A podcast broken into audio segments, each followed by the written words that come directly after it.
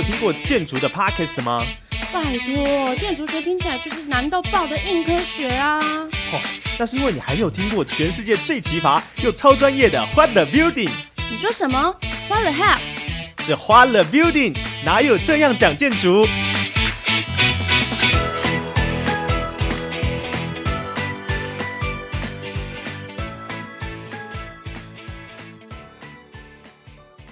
？Hello，各位听众朋友们，大家好，欢迎收听《花了 Beauty》，哪有这样讲建筑？我是主持人 Boas，我是建筑师 Jeff，我是建筑师例如。上次 Jeff 跟丽如姐，我们有谈到了就是《阿凡达：水之道》这个电影哦，同时我们有讲到很多里面的一些呃做法，也讲到了自然跟这个呃现代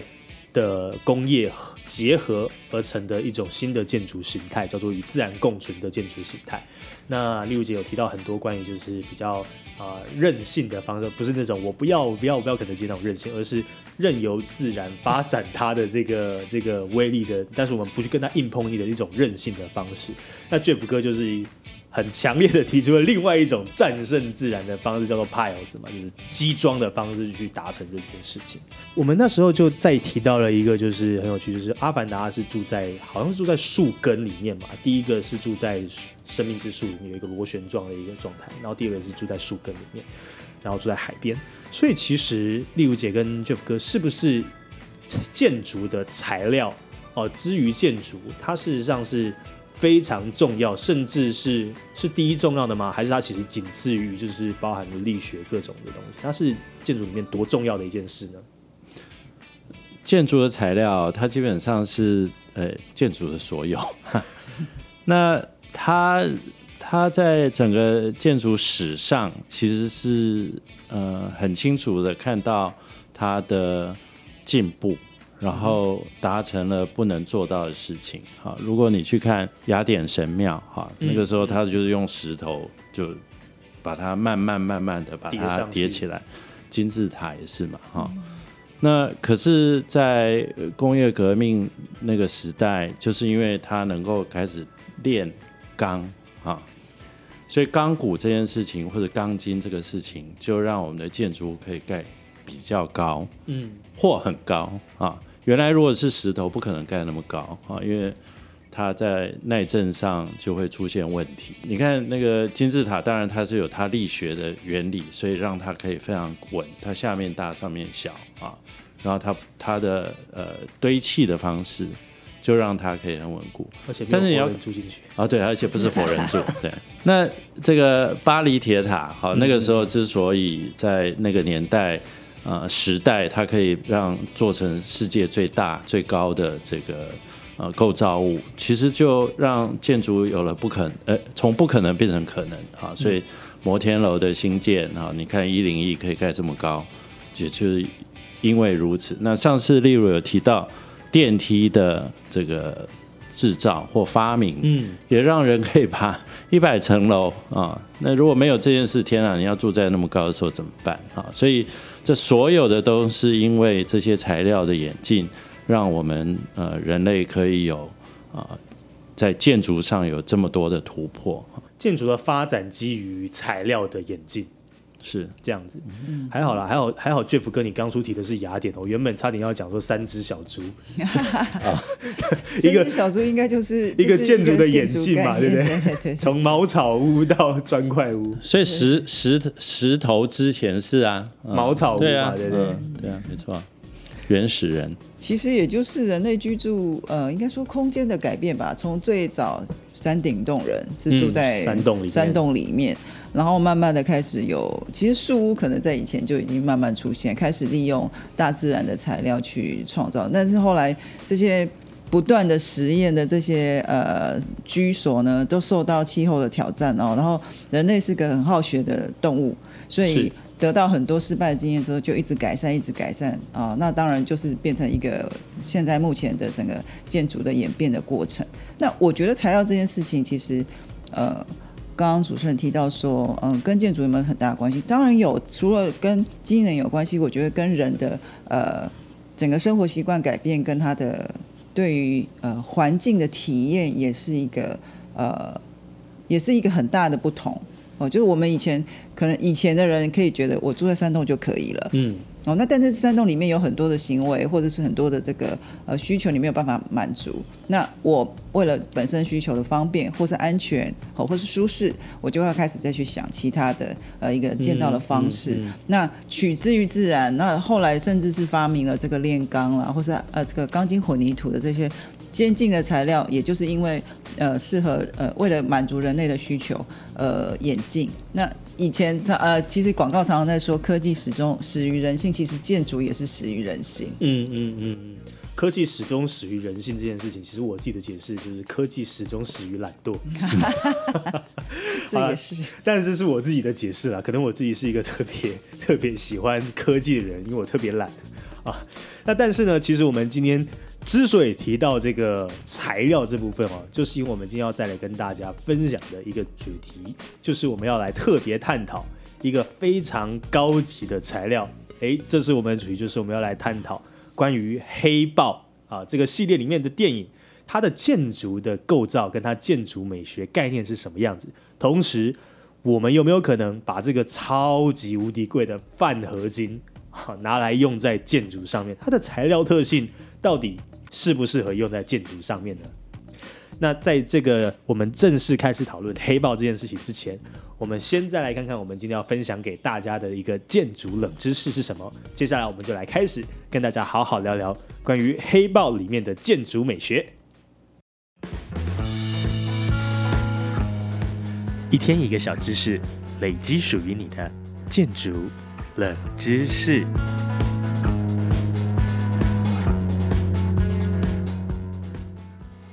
既然讲到了材料哦，那今天的建筑冷知识就要来跟大家分享一个非常特别的材料，叫做 Low E 玻璃。那可以请丽如姐跟我们大家大概分享一下，到底什么是 Low E 玻璃哦吗？，OK，可以啊。low E 玻璃就是就是呃，我们平常看到就是像比如说像你的眼镜就是一片玻璃，对，low E 玻璃主要的呃功能是用来让我们不要室内不要吸收这么多太阳能光线、太阳的光跟热，嗯嗯那所以它会让它一样就是一点有一点隔热的效果。那通常它会做的是它在玻璃上会镀膜，或者是在两片玻璃中间加一个空空气层，那这个热会就不会进来。我就比如说我们就是虽然是很热，但是又喜欢看景很漂亮，那这个时候很重要就是要把这一片玻璃用 low E 玻璃做，你才可以同时达到又可以赏景，又可以不要那么热。所以如果刚好你家里面是一个面朝日晒的一个空间的话，别忘了 Low E 玻璃，说不定是我们非常好的一个选择。以上就是今天的建筑冷知识，希望你会喜欢。接下来我们就要好好的来跟大家聊聊我们今天的主题——黑豹的建筑美学。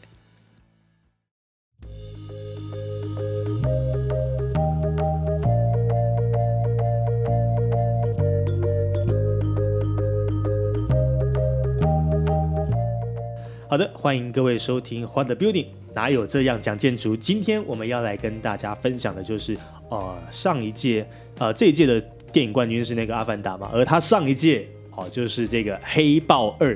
所以今天我们就要来讲关于《黑豹二》里面到底它的独特的建筑的一个构造，跟它的建筑美学，甚至我们要来聊聊关于饭合金这东西，它到底适不适合拿来作为建筑哦。那 Jeff 哥，请问一下，黑豹这样的一个城市啊，就是他们那个叫做柏林扎纳这个都市哦，就是黑豹它的瓦干达里面那个城市都市，它是一个什么样风格的一个都市呢？呃，其实现在在这个所有的这一些呃，这叫什么样的电影啊？这个超超现实，超现实的这种电影里面哈，我们比较常见的都是非常高科技啦，啊，嗯对不对？嗯啊？那它很特别的地方，其实是我我不晓得大家还记不记得那个场景，就是呃，它飞到总是有一个镜头进到那个整个城市啊，它是在一个山谷里啊，嗯嗯。嗯那山谷里面，你就远远看到一些这个摩天楼啊，就突出于这个地面，然后，但是你就觉得很怪，那个旁边不知道是什么，有一些细细碎碎的、比较低矮的房子，它就散落在这个呃摩天楼之间嗯啊，嗯嗯，所以这些建筑物你远远看觉得它好像又跟我们现在的建筑有一点不一样，又有一点一样啊。嗯。呃，我我我看起来哈，它其实是结合了当代我们在某一些城市看到的一些建筑物的形式，但是也有一些好像是从科幻电影里面抓进来的某一些的这个呃风格哈，有点有点迷惑哈。但是当它飞飞飞到更近的时候，我发现我的天啊，它它这个很低矮的这个楼房，基本上就像我们我要说台湾的房子嘛哈，七楼五楼哈四楼这样，可是它颜色不一样哈。我们这个台湾的房子里是很多的这个铁皮屋顶的颜色啊，它不是，它是比较暖色系的。嗯啊嗯嗯嗯，那然后我才近看，哎，不对啊，它这个就像很像我们在欧洲或者在啊、呃任何一个呃城市里面的比较常见的那一种长民的这种城市哈。就是像那种就是现在透天错那种感觉吗。透天错的欧洲版，对？好，所以啊，当然你如果再看很像阿拉伯，它也有一点非洲，有一点阿拉伯的那种呃色系啦，哈、或者这种有一点市集在里面。黄色、红色、褐色这种感觉。对对对对对，所以呃，这里面看起来就是一个非常大的对比，好像有一群人住在啊、非常贵、非常呃高级的 high tech 的这种呃高科技的摩天楼里面，他享受的所有的这种空调啊，非常快速的这个电梯啊，哈，然后呃里面你都可以想象这个这个歌舞升平哈。那第二个就是，反而是在这个长明里面，你看到一些市集，有人在卖菜，嗯有人在这个拿着这个小贩哈，在在贩卖这个市集该有的东西哈，有人很自在的在街上里面走哈，所以你说他是很贵族跟很这个平民吗？好像也不是，我并没有看到这些住在这个一般呃这个长明的这个呃环境城市的这个环境的人有特别的呃困苦哈或者不开心的样子啊，所以似乎它是一个平行的城市哈。那我觉得这个还这个场景还非常非常少见，我我几乎几乎是没有看过就。它比较没有那种强烈的阶级性的感觉，但是它确实在，但它又却在这个建筑上面的观感有一个非常明显的高低的差距。是这算是一种什么样风格？像像是呃，之前 Jeff 哥以前大概有提到的，就是像是一个蒙太奇的拼贴吗？Montage 这种感觉，全部插上去，呃、像是插旗子，像小朋友贴贴纸那种风格，通常说是我们所谓的蒙太奇风格嘛，是啊，贴各种不同的拼贴嘛啊，像那个好像有有人在做那种美美国会做一种拼布的毯子啊啊，他就是把所有那个。其实我如果要严格地从学术的角度来看，他其实不太及格，因为所谓的拼贴，它就是把不同时代、不同的情境的东西，像是一个资料库，把它都收进来哈。但是它背后的意义到底是什么，我不知道，因为我不是导演。嗯嗯嗯，你觉得一个城市会不会是这样子啊？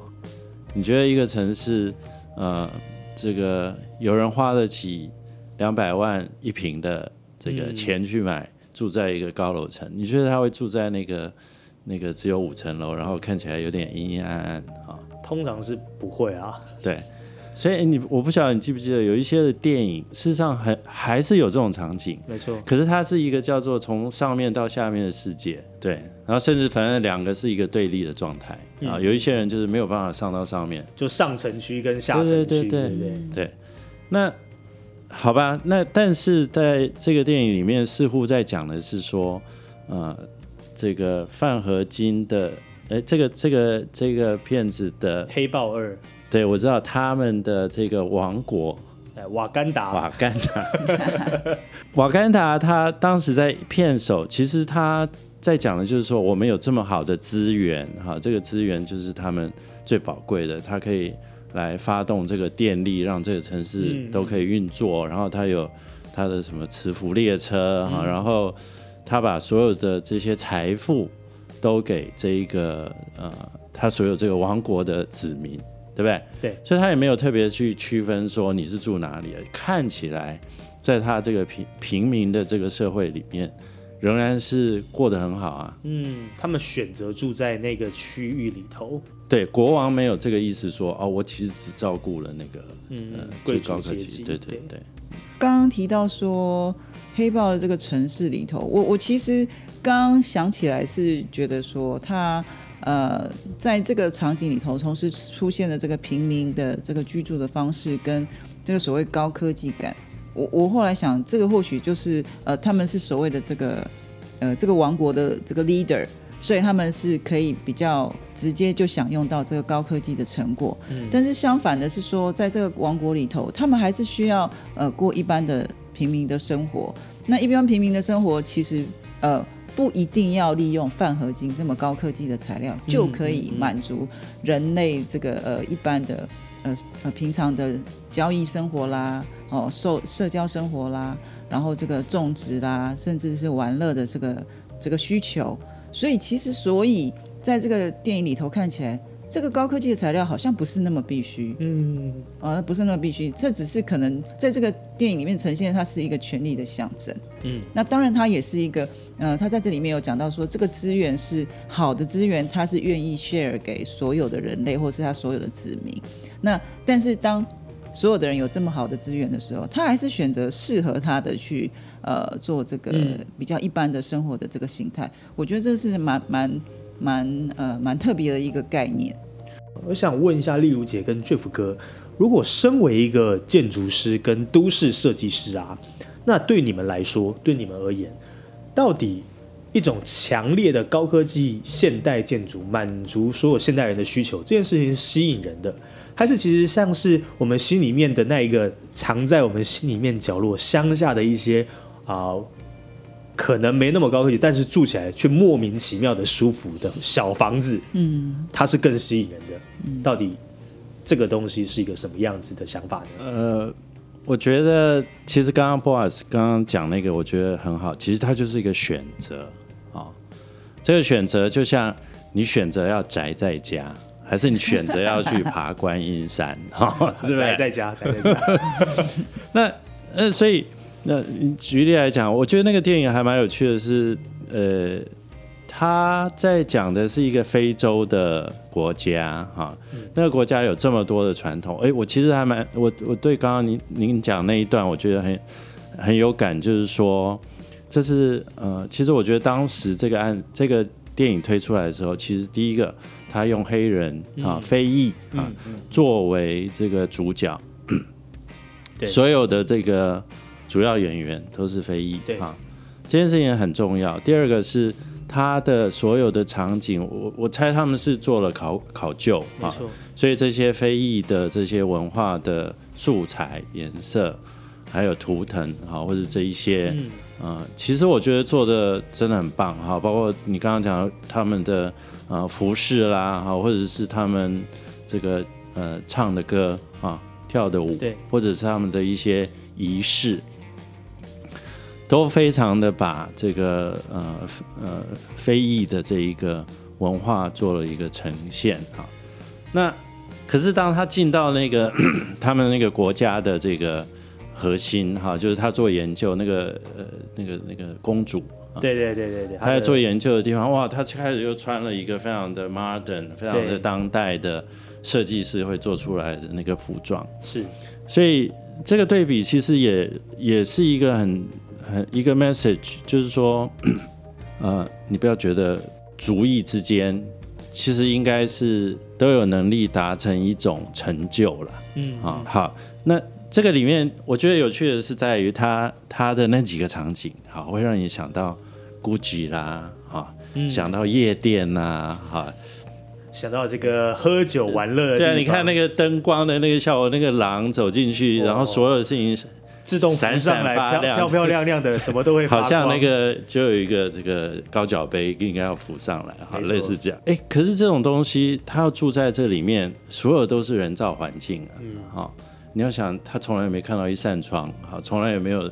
呃，这个空气要哪里来？对。啊，那那他也不太需要，他也不太需要什么植物啊，因为你看那个景，所有都是黑色、白色、灰色、蓝色白，对对对，银色的啊，这样非常的 flashy。好，那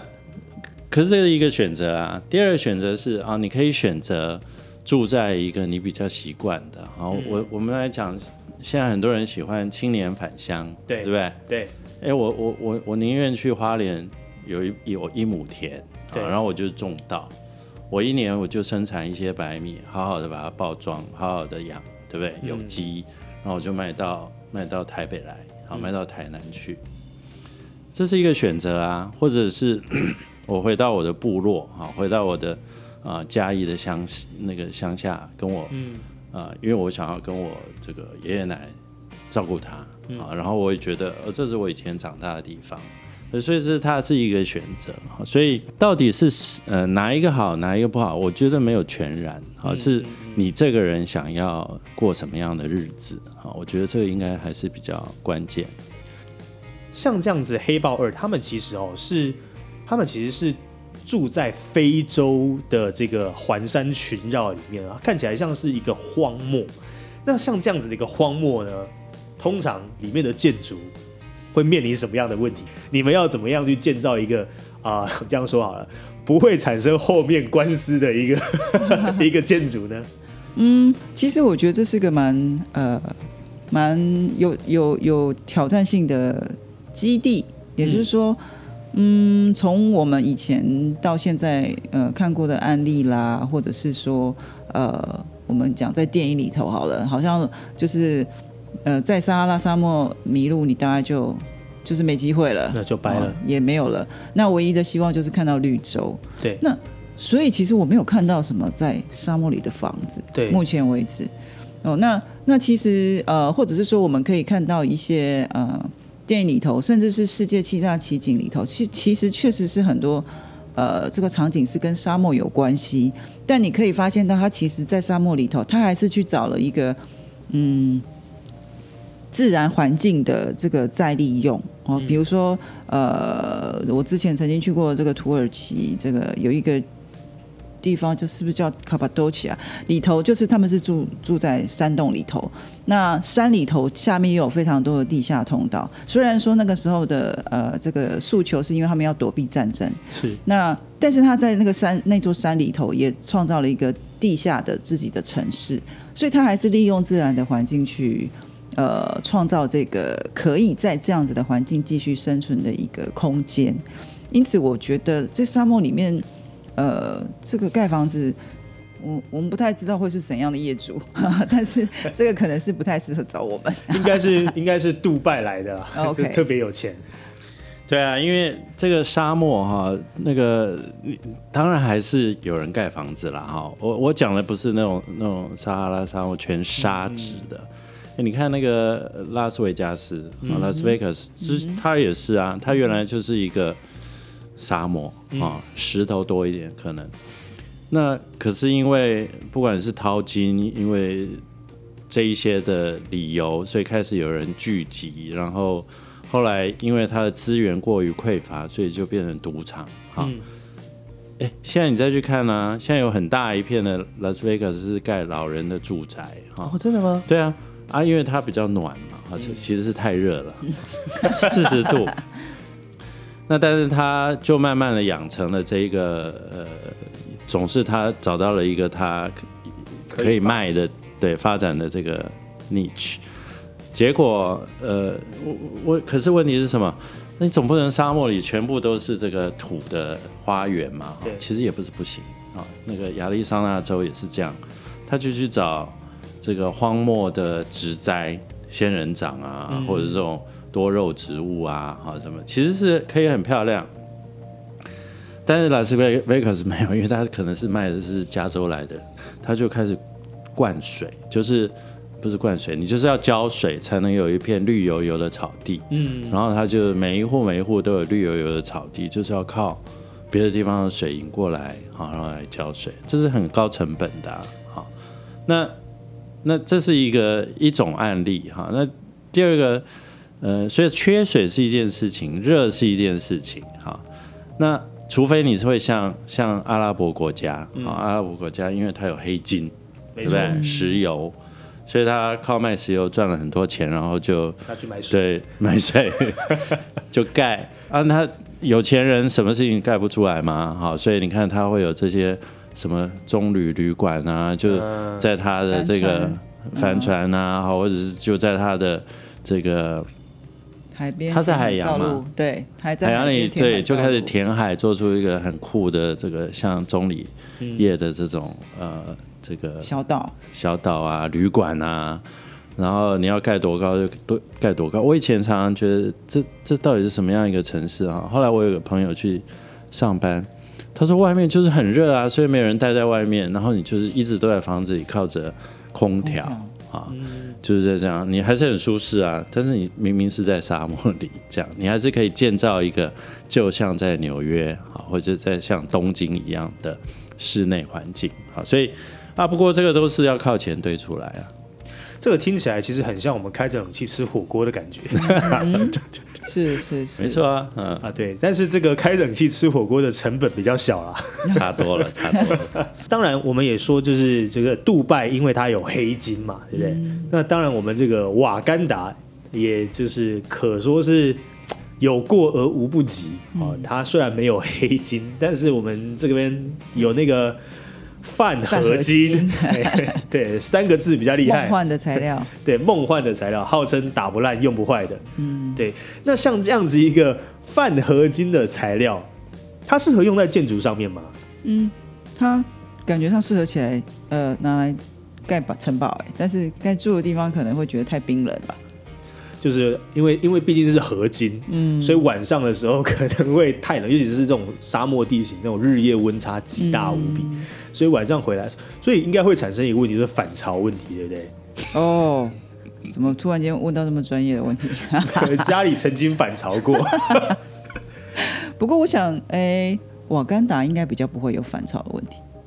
对吗？这个。这个反潮的问题其实是比较呃，在这种亚热带温度比较高的，然后比较潮湿的这种城市啊，或比如说台湾的这个呃这个环境，就是南呃夏春天这个风吹过来，呃温度高、湿度高，它就会反潮。那我觉得在这里刚好讲到这个材料的温度啊，嗯，其实大家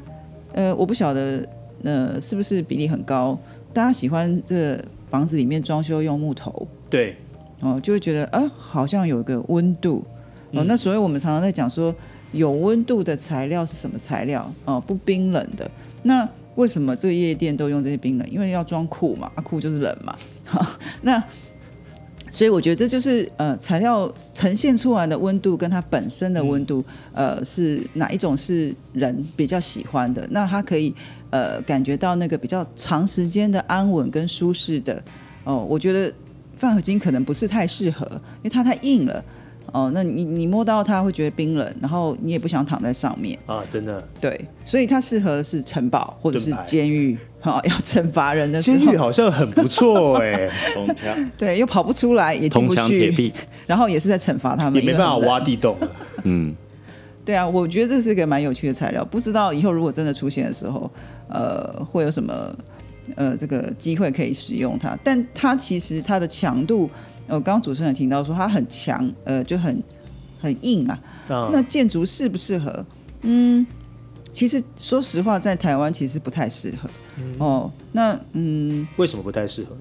呃，因为台湾有处于地震带，有地震。那大家一定会说地震，那我房子应该是越坚固越好。对啊，对，但是坚固这件事情不代不代表是需要用硬的材料来呃这个建造它，因为刚刚讲过了，硬碰硬就是鸡蛋跟鸡蛋互撞。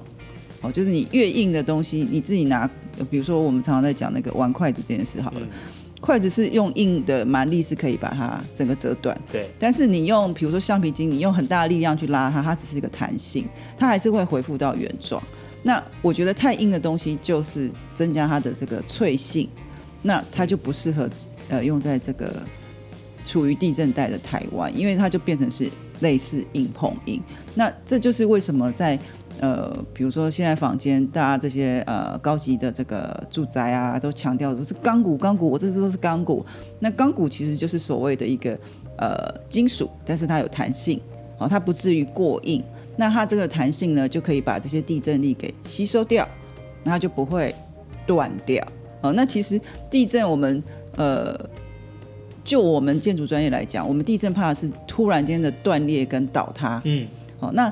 那你不要以为说住钢骨是呃不会有任何的感觉，它其实会有。哦，这就是跟你比如说你在走在呃开车在路桥上啦，或者是走在那个吊桥上面，你站在上面的时候，你会觉得你在走的时候它会晃，可是它不会掉下去。嗯，那钢骨结构其实就是这个概念，它会呃受到地震的影响，它会晃，但是它不会断掉，也不会倒下来。所以它这个晃的这个动作，就是利用这个晃的这个呃呃，应该说这个变位去吸收掉这个地震力，所以让它不容易断掉。好，所以哦所以为什么用钢骨，就是因为它让房子是有弹性的。那钢筋混凝土是弹性稍微比较差的。那呃，所以在之前这个钢骨的这个材料没有很普遍应用在台湾建筑上的时候，大家就觉得啊，钢筋混凝土就很很强壮、很 strong 哦。但是其实我们因为有地震，所以我们不要的是呃，我们不需要是非常 strong 的这个建筑物，我们需要是有弹性的建筑物。其实有些时候这种啊、大家都会觉得说，这哎地震一下，我住可能八楼或十楼，晃的要命，吓得要死，觉得是不是要断掉？其实是不太需要真的那么担心，因为建筑师在设计的时候早就都想过这个东西，所以可能是反而地震的时候你家里不晃，可能才要真的担心一点，对不对？对了，这个呃越讲会越复杂哈。不过，比如说地震，呃，大家不知道知不知道，其实是先上下动，再左右动。对哈。那上下动其实对于这种硬的房子是危险的啊，所以就我还以为左右才是哎，所以九二一那个时候，就是因为它上下的那一段很大，所以反而矮的房子容易倒啊。它不是因为它被摇倒的啊，它其实是因为上下震动。那所以呃，其实很多例子大家都应该可以懂啊。比如说，你看常常有人这个空手道不是就要拿那个板子给你敲吗？然后说哇很厉害，这个敲就敲断哈。对但是你给他一根那个 PVC 管，他怎么敲都敲不断啊，因为他就一直弹来弹去。嗯，所以这些高楼层的建筑现在用钢骨啊，说实在它是比较会晃，所以它要靠别种方式来让它不要晃的这么厉害哈、所以会有，嗯要不然一零一你看那么高哈、它绝对是会晃，所以它靠阻尼器来让它不要晃的那么厉害哈、就代替它晃动的感觉嘛，阻尼器。它就是吸收。互相抵消。对这个晃动的这个互相抵消的的意思说，比如说有一个人往右边，一个人就往左边，然后就刚好就把这个、这个晃动的感觉抵消掉。有点，像跷跷板，嗯，就是两个人他往上往下，你再稍微用力一点，你们就会达到一个平衡感。对哦，所以它其实就是这样的一个概念。对对，那钢筋混凝土当然也是类似，因为你混凝土里面包了钢筋嘛，所以钢筋还是一样，它只是不是像钢骨那么大一支，它是很多支。现在现在柱子里面是非常多的钢筋的啊，所以它一样有这样子的这个对抗地震的这个效果。所以也没有说，常常有有人会问我说，到底做这个钢筋混凝土 RC 好，还是用钢骨混凝土哈 SRC，其实都可以哈。但是这个最后就讲到泛合金哦，其实我们要这个录这一集的时候，其实一直都在问这个问题，到底泛合金适不适合？说实在，如果它真的很厉害，不会那就断，盖啊，就完全不会对啊，断，就不会。断啊，因为他就是说他不会断，所以我我觉那得不会断我，你我怎么问题是我们现在有没有这个材料？？哦，对，可是美国队长也是圆形的，应该是可以塑形吧？那一定有比它更硬的，要不然怎么塑？对啊，这个那怎么塑形啊？好奇怪哦。有人知道吗？可以可以写信告诉我们，到底 到底美国队长的盾牌是怎么做起来的？可能要问一下东尼啊，他不行，他死了。对，所以范尔金呢，如果真的有这样子，当然是很好。但再来就是应该，就是说他绝对是安全嘛。嗯。但再接下来就是说，那你要不要开窗？你会不会开始对范尔金又产生了不同的结构上的这个减弱啊？因为它如果是一片铜墙铁壁，就是因为它完全没开嘛。啊对，但你开始开了以后，它结构性是不是就开始产生变化？第二个其实就是刚刚例如说的，那这个是我们要住的地方吗？啊，我们要不要一直住在这样的地方？还是你知道现在有一些这个建商哈，或者是我们也都标榜会呼吸的建筑哈，对，会呼吸的建筑就是呼这个建筑物可以代谢，就像我们对，就像我们的呃树啊，好，或者我们这种有生命的呃有机体，它是会啊、有代谢的能力，好，把不好的东西排出来，好，然后好的东西吸进去。那建筑有没有这样子的可能性？好，所以刚刚提到，比如说木材啦，好，或者是什么样的材料，我们都开始有孔隙没有孔隙，好，嗯那它会不会吸热，容易散热，好，或者是呃湿度上它能不能自处，好，类似这样，也许这个才是适合我们住的。我刚刚听起来，刚刚在讲这个会呼吸的建筑，就想到说，这很像我们呃穿衣服，呃从最早的这个所谓的说纯棉就是最好的，然后到现在有非常多的机能衣，对，那我对对对，这些这些机能衣其实就很像是这个建筑呃这个这个空间本身的这个外层。这个材料开始在演进了，所以它已经不再是用最自然哦，比如说我们像石头啊这些材料在盖房子，可能开始出现这些金属啦、更高的这个机能性的不同的材料，或是刚刚讲的这个饭合金，来作为建筑的这个材料，所以它是一个演进的过程。当然，它还是也跟着人的行为去呃相当的在在做变化。所以会呼吸，我觉得就是你的衣，你现在这个衣服是会呼吸的哦，没有 Gore-Tex，然后 那饭合金就很像是这个建筑的 Gore-Tex 或是什么之类的。所以它适合哪个地方呢？就是建筑上面的话，没有啊，刚刚讲监狱啊，国防设施啊，主持人讲的但是对，如果一般建筑五角可能大厦，所以还是回到战争。好，不过不过你如果真的要讲，我们平常可以怎么用？呃，对了，地基啦，因为地基其实是要承受土地的这个压力嘛，嗯啊，它要抵抗，还有防水啊，所以你看我们每次盖房子，不是都要打连续壁，好，或者打什么样子的地下室的这个基础？那这些基础其实要耐土壤的这个压力啊，耐这个水压，啊，地下水的压力，啊，然后呃，它还是很重要一个元素嘛，哈，建筑物的元素。地面以上哦，就选择啊，就是他的选择哦。门你是要堵，你是要堵谁？就 你很怕谁怕被人家破门。欠钱吗？我不我不知道，总觉得坚硬的地方是不是就是门这样子？好，那我们真的是分享了很多关于黑豹里面的这种建筑的材料啊，饭合金啦，或者是在一个这样子一个群山环绕的地形，甚至是像是沙漠地形该怎么去建设，或者是有没有什么样子的困难。这当然，Jeff 刚有讲到，这东西事实上关系到了一个叫做它到底值不值得你做到花那么多的成本去做这件事，还是其实就像丽如姐上次说的，哦，你就不要住在那里就好了，你总可以选择一些比较好住的地方。那所以，其实我们在做一些选择，就是不管是要住在哪里，或者是要呃自地自建也好，就是自己买地自己盖房子，或者是去买建商盖好的房子，经过设设这个建筑师设计过后的房子都好。其实我们呃，我想听听看 Jeff 哥跟丽如姐的建议哦。我们在选择的时候，我们到底应该怎么选择呢？呃，要从这个黑豹里面去学到什么吗？我觉得其实是一个呃，就是刚刚我们一路在谈的哈，它是一个选择。不过你你有没有发现，最后那个电影要结束前，他们所有的战乱哈都这个这个这个结束，然后总算可以这个放松哈，他把他的这个权利夺回来，对不对？哈对，那最后他是结尾是结尾在那个平民的这一个呃这个社会环境或者都市的这一个环境里面哈。他我记得那个场景看起来就是在我忘了是夕阳还是什么，反正他那个光线非常的柔柔和哈，然后他们就在我好像是一个阶梯上还是那。就是一个他的身体可以开始跟空气、呃太阳哈能够结合，呃，所以他不是在他那个很很人造的这个冰冷的这个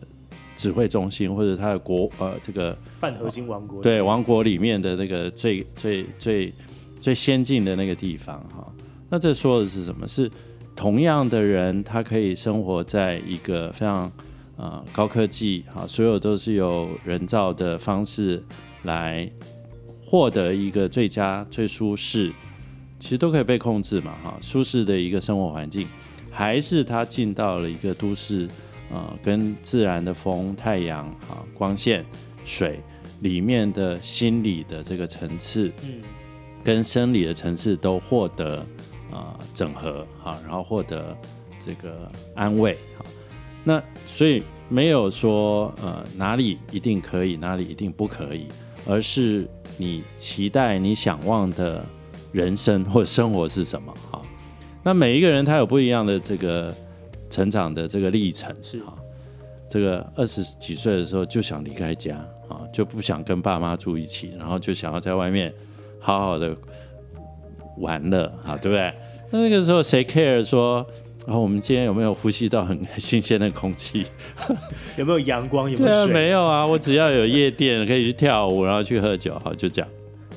可是等等你有一天你搞不好有一个伴侣哈，然后你们有一个家庭哈，那你可能生了一个小孩，领养一个小孩，或者就是你们两个，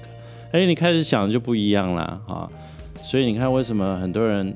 呃跑到宜兰、跑到花莲去找什么华德福学校啊，啊，他为的是某一件事情嘛，好，那他他可以放弃那个每天 party 到三点哈，然后这个整夜不睡觉的那种生活模式，所以，然后你老了又更不一样啊，所以我们每一个人在不一样的时间点想要的生活呃情境其实是不同，所以建筑在这个时候就提供给各种不同的人不同的啊、这个生人生的阶段啊不同的需求。好，那我们今天分享的这个黑豹里面的很多的内容，包含了泛合金的材质，包含了如何，如果我们真的要在荒漠里面建设的话，会负担的一些啊比较昂贵的代价。那如果你喜欢今天的节目，或者是有任何问题想要请教我们两位超级建筑师朋友，那欢迎你在私讯联系我们，不管是在 Facebook 上面，或者是寄信过来，只要搜寻 What the Building，哪有这样讲建筑，每周六都会带给你最奇葩、最有趣的建筑学分享。我是建筑师 Jeff，我是建筑师例如。我们下周见，拜拜